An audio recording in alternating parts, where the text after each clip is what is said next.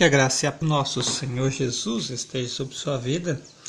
Continuamos nossa leitura no livro de Oséias, no capítulo 7. Lemos na versão católica, edição pastoral.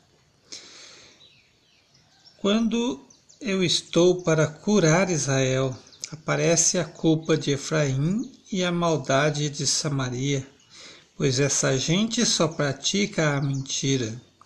O ladrão invade a casa, enquanto do lado de fora uma quadrilha assalta.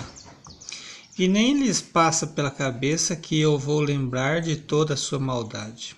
Agora mesmo rodeiam seus crimes, que estão todos bem diante dos meus olhos.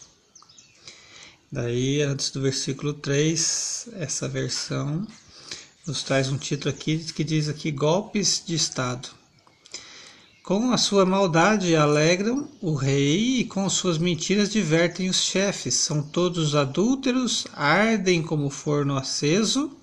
E quando o padeiro atiça o fogo, depois que amassou o pão, e espera que ele cresça. Na festa do nosso rei, os chefes o afogam no calor do vinho e ele se compromete com os rebeldes. A cabeça deles está cheia de tramóias, sua ira ele se incendeia como fogueira. Todos eles ficam acesos como um forno e acabam queimando os seus próprios governantes. Foi os seus reis, e não há ninguém que me invoque. E aqui também, antes do versículo 8, a versão católica. A nova forma de idolatria. Efraim se mistura com o que não foi virado. Os estrangeiros acabam com a força dele, e ele nem percebe seus cabelos brancos vão aumentando e ele não nota. O orgulho de Israel testemunha contra ele mesmo. E nem assim eles se convertem a Javé, seu Deus. Apesar de tudo, não o procuram. Efraim é uma pomba ingênua, sem inteligência. Pedem ajuda ao Egito, vão à Síria.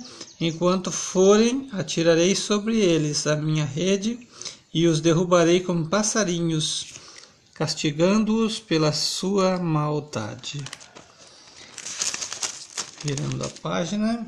E aqui, antes do versículo 3, que traz mais um título de clamores inúteis. Ai deles, fugiram de mim, infelizes por se voltarem contra mim. Eu os libertaria, mas eles dizem mentiras contra mim. Eles não clamam a mim de coração.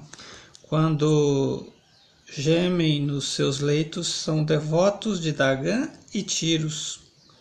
E se afastam de mim. Fui eu que lhes renovou as forças, mas eles tramam contra mim. Eles não se voltam para o alto, são como um arco frouxo. Seus príncipes morrerão pela espada, por causa do veneno de suas línguas, e isso é o motivo de caçoada na terra do Egito. Que Deus abençoe sua vida com esta leitura, em nome de Jesus.